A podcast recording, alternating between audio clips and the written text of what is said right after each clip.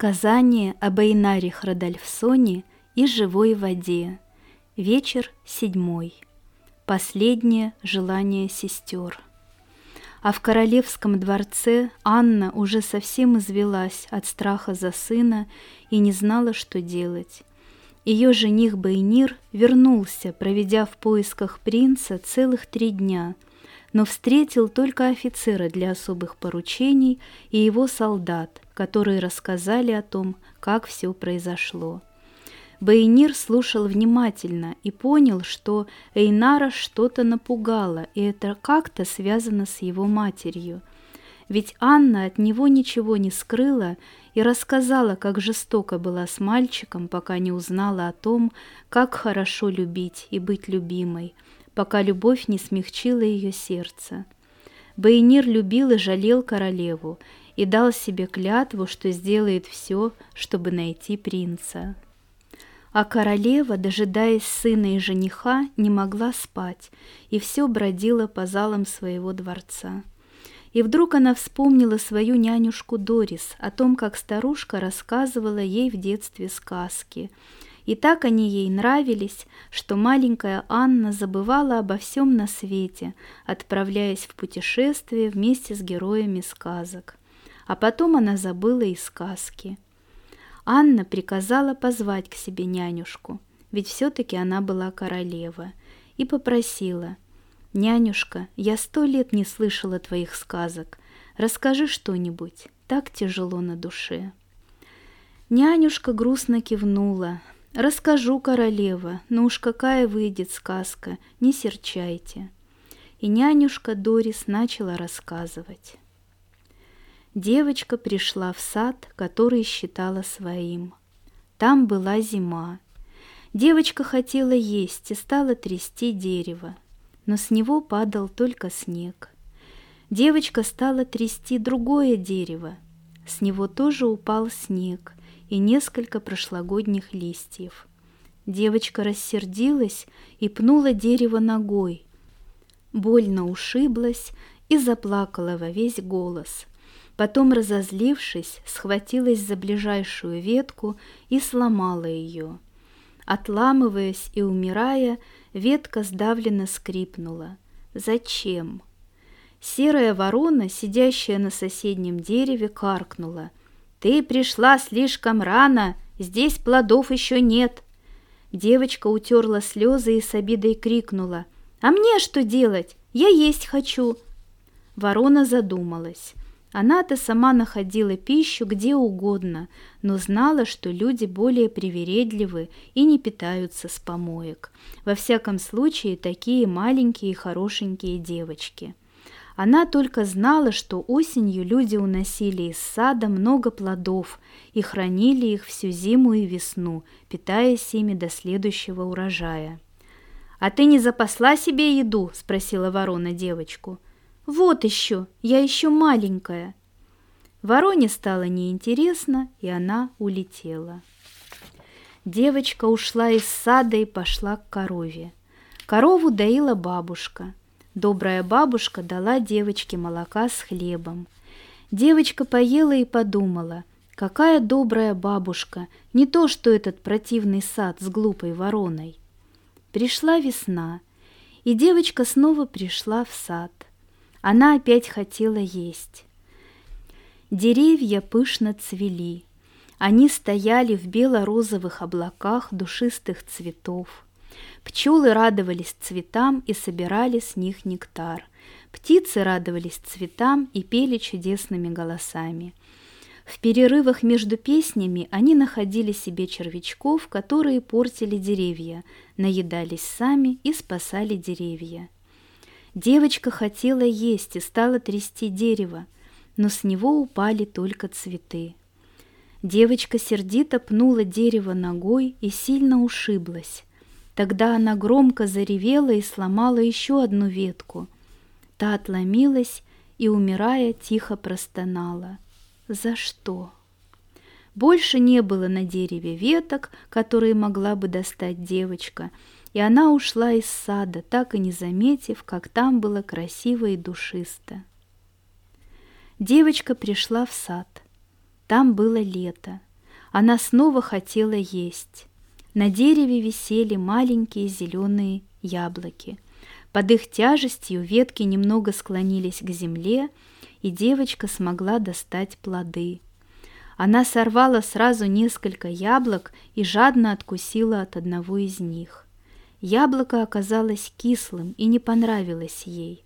Она выплюнула кусок и выбросила остальные яблоки. «Плохой сад», — подумала она, и решила больше сюда не приходить.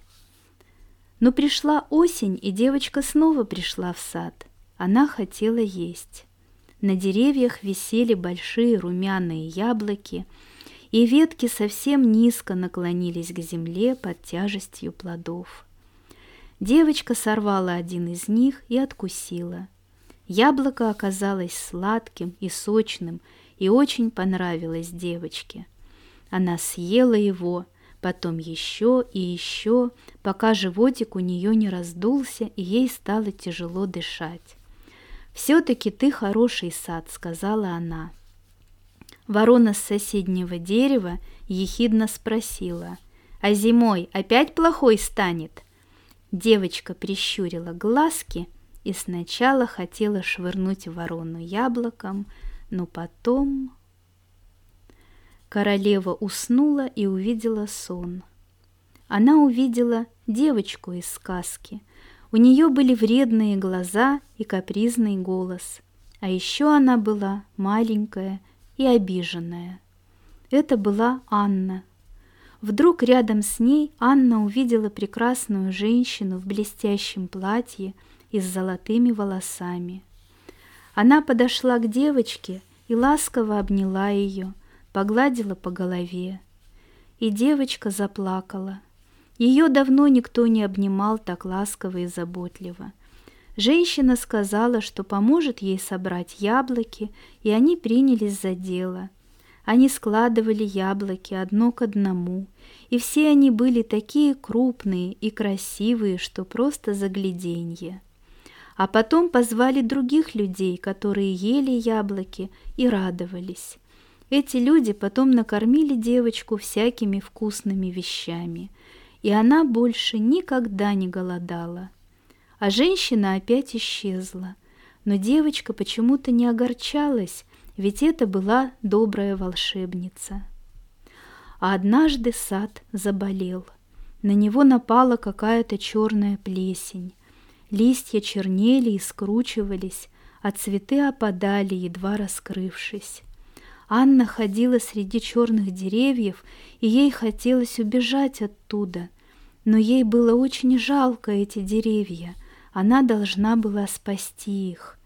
Вдруг вспомнила: «Ворона! Где же ворона?» Ворона сидела, как обычно, на соседнем дереве, как ни в чем не бывало. Анна протянула к ней руки и спросила: «Как мне спасти сад?» «Это не сад, это твой сын, Эйнар, и спасти его может только живая вода. Причем только та, которую ты найдешь сама. Если ты найдешь ее и оросишь сад, твой сын вернется к тебе». «Где же я найду живую воду?» «За синей дымкой». Анна проснулась и рассказала свой сон нянюшке Дорис. Та покачала головой и сказала, что в этом сне вся правда. Только найти живую воду очень трудно. Погибнуть можно на этом пути.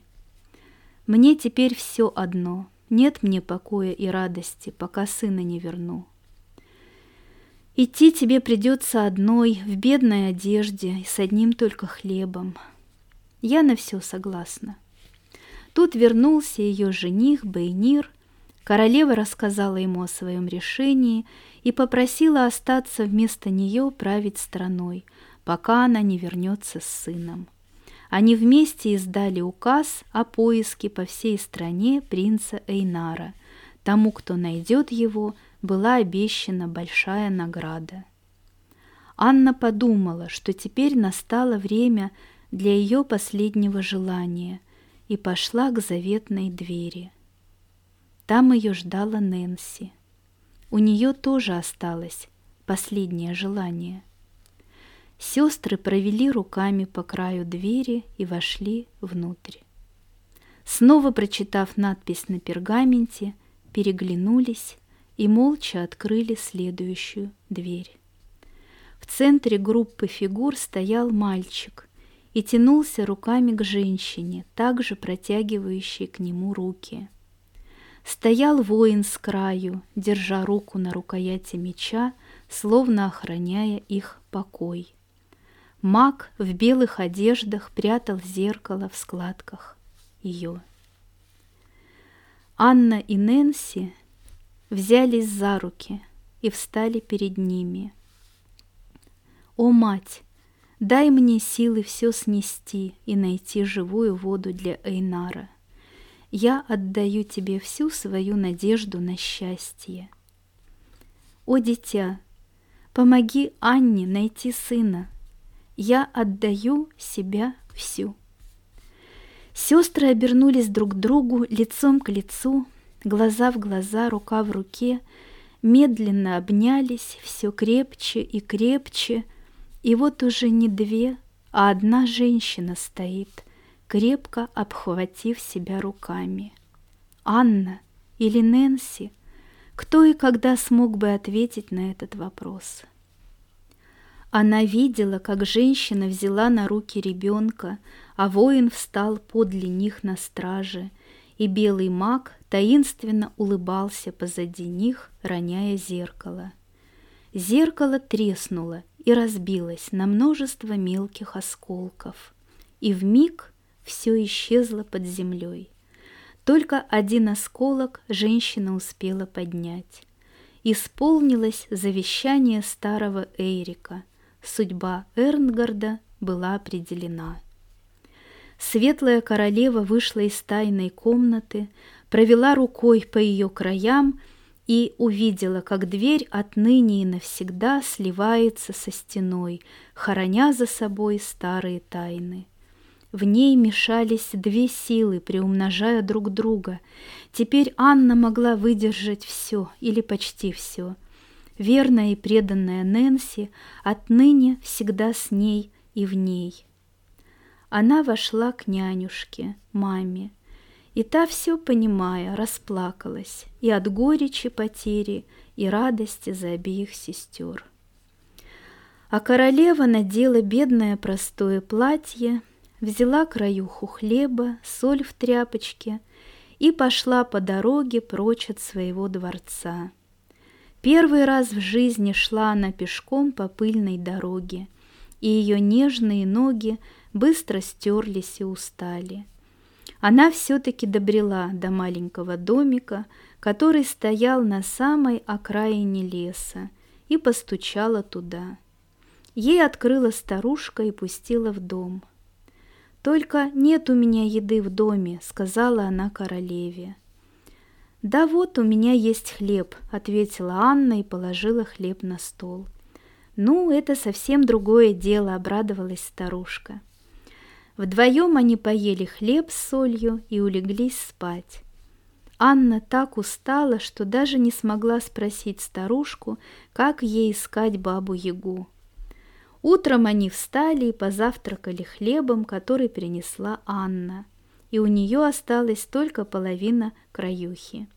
А старушка хитро посмотрела на Анну и сказала: «Знаю, зачем ты пришла, и хорошо, что угостила меня своим хлебушком, не пожалела. Я ведь тетка родная бабе-яге и ее сестрам. Скажу тебе, как добраться до них, а уж про живую воду только они тебе расскажут. Держат они это в большом секрете, не всем и не каждому рассказывают, а только тем, кто прошел через все трудности и испытания и не испугался их. А тебе я за твое добро помогу, дам свой платочек. Ты, когда придешь к первой моей племяннице, положи его сразу на стол, она и признает его, а дальше и сама поможет». И старушка достала из сундука красивый цветастый платочек и дала его королеве. Та с поклоном поблагодарила ее. Показала ей старушка дорогу, который идти к младшей племяннице. Она ближе всех жила, и Анна пошла путем дорогой, применько в синюю дымку. Долго ли, коротко ли шла, никто не знает. Весь хлеб до крошки давно съела, ноги в кровь стерла, платье в лохмотья сносила и пришла, наконец, на поляну, где избушка крутилась.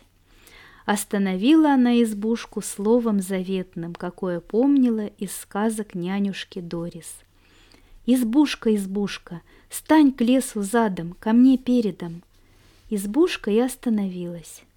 Анна вошла в нее и увидела страшную бабу-ягу, которая глянула на нее взглядом недобрым. Не дожидаясь, пока баба-яга что-то скажет, быстро достала из узелка платок старушки и молча расстелила его на столе. Баба-яга сказала: «Вижу, вижу, что была ты у тетушки моей, и что велит она помогать тебе. Что ж, воля тетушки — закон. Что ты хочешь?» Хитрая баба-яга отлично знала, зачем идет Анна, но решила ее еще раз проверить. «Иду я, бабушка, искать живую воду для своего сына, принца Эйнара, чтобы вернуть его. Невмоготу мне жить без него». «Знаю, знаю, что была ты королевой, а сейчас нищенское рубище одела и голодаешь. Помогу тебе, так и быть». Накормила Анну, в баньку отвела, и стала Анна после баньки как новенькая, будто лет десять сбросила. Выспалась на мягкой перине, а утром увидела рядом со своей постелью платье новое, чистое, с узором вышитым из диковинных зверей и птиц и цветов. И стояли рядом сапожки мягкие, тоже изузоренные. Анна оделась. Все оказалось впору, точно на нее шито. Дала ей баба-яга каравай мягкого теплого хлеба и соль в тряпочке. «Вот тебе в дорогу. Только не ешь всего хлеба, а принеси краюху сестре моей средней и положи ей на стол. Тогда она узнает, что ты от меня идешь». И дала матери Эйнара еще клубочек ниток, который приведет ее куда надо. Сказала Анна бабе-яге большое спасибо и пошла путем дорогой. Долго ли, коротко ли шла, про то нам неизвестно. Только стерла новые сапоги до дыр, сносила почти до лохмотьев платье нарядное, от хлеба краюха малая осталась. Не ест ее Анна, бережет. И вот совсем уже маленький стал клубочек, уже близко изба второй бабы-яги, и вдруг слышит Анна плач ребенка в лесу. Кинулась она на голос и увидела маленького мальчика, одного, босого, едва одетого, очень худого. Анна кинулась к нему и спросила: «Откуда ты, дитя? Где твоя мама?» Мальчик ответил: «Нет у меня никого, и я заблудился, и очень хочу есть». Анна вздохнула, вспомнила своего сына и подумала: «Была не была, не возьму я греха на душу, не оставлю дитя без помощи. Может, и Эйнара моего какая-нибудь добрая женщина накормит». И отдала малышу хлеб, а потом взяла его за руку и повела за клубочком. И только они дошли до избы, которая крутилась по всей поляне, как мальчик мгновенно обернулся старой страшной старухой, бабой-ягой средней. Анна испугалась, но делать нечего, к ней и шла. Баба-яга остановила избу и впустила туда Анну. «Знаю, что была ты у моей тетки и сестры. За то, что не пожалела последнего куска хлеба для меня, помогу тебе. Ешь, мойся и ложись. Утро вечера мудренее, авось что-нибудь придумаем». Анна поела, отпарилась, отмылась в баньке и разом всю усталость и лет десять скинула. Выспалась в мягкой постели и утром увидела возле себя красивое вышитое платье, еще лучше прежнего, и прекрасные узорчатые сапожки. Оделась, все впору ей пришлось, и стала с бабой Ягой завтракать, в дорогу собираться. Баба Яга сказала ей так: «Строга сестра наша старшая, так просто не скажет она тебе про живую воду, даже если мы попросим. Потребует она взамен твою молодость и красоту. Если отдашь, подскажет она тебе, как живую воду найти». Крепко задумалась Анна. На все она готова ради сына, а все же молодости и красы жалко-прижалко. Вспомнила жениха своего, Бейнира любимого, и решилась. На все готова. Пойду к твоей сестре. Дала ей баба Яга хлеб и клубочек и предупредила: «Иди и никуда не оглядывайся, не оборачивайся, смотри только на клубочек, иначе потеряешь дорогу». Поблагодарила ее Анна, пошла путем дорогой. Днем идти было легко, а вот как свечерело, начались кругом крики да стоны. «Обернись, красавица, смотри, кто за тобой идет!» Чуть не обернулась Анна, да вовремя вспомнила, о чем ее баба Яга предупреждала, и дальше пошла. Справа зеркало появилось и заговорило: «Посмотри в меня, ты уже теряешь свою красоту».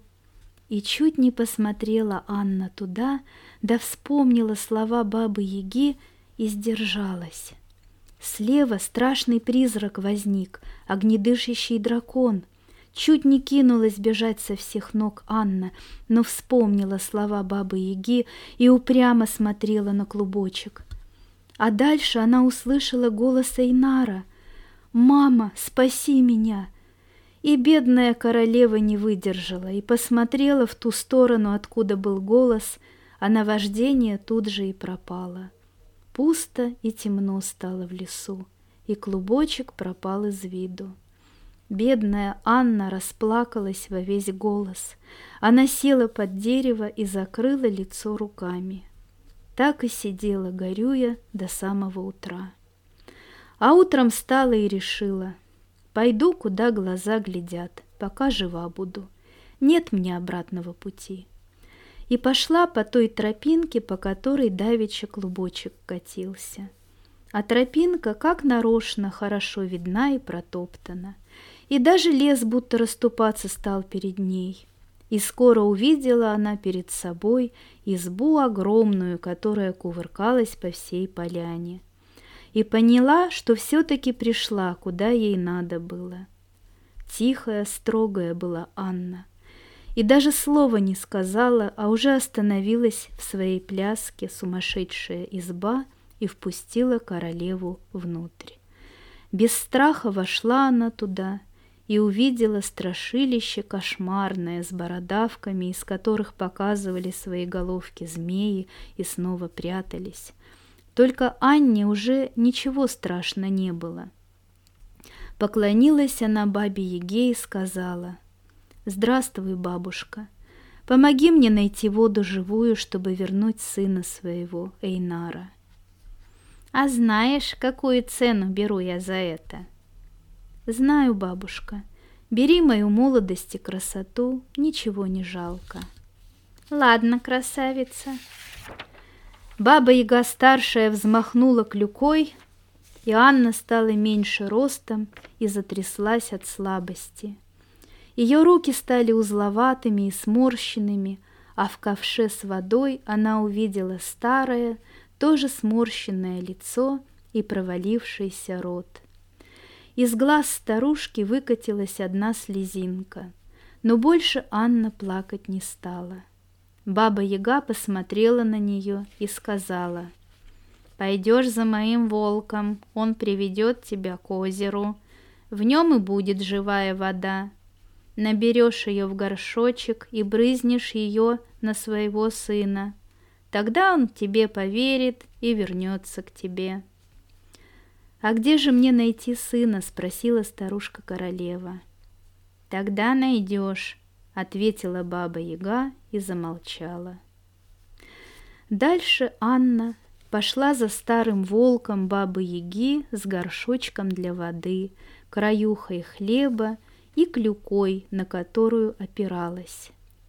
Как тяжело было идти, как сильно болели ноги, и не хватало воздуха, и сильно колотилось сердце, иногда замирая. Анна боялась только, что умрет, не дойдя до цели.